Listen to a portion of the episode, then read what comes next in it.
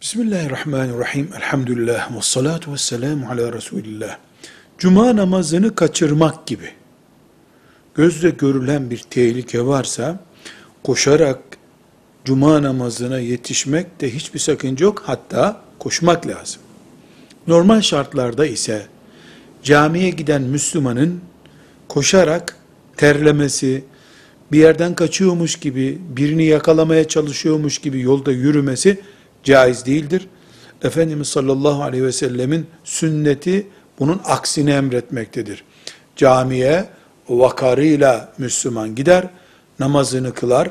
Hatta farz namazın mesela birinci rekatını kaçıracak koşmazsa, buna rağmen koşmaz. ikinci rekatında yetişir. İmam selam verdikten sonra da eksik bıraktığını tamam eder şeklindedir sünnet. Ama mesela cuma namazı tamamen kaçacak. Bu bir tehlike. Bunun kazası yok. E, alternatifi yok. O zaman koşar. Müslümanın vakarlı olması, Müslümanın toplumunda heybetli bilinmesi, Müslümanın ter sırılsıklam yolda yürümemesi şahsiyetiyle ilgili bir konudur. Namazda bile bu korunması gerekmektedir. Velhamdülillahi Rabbil Alemin.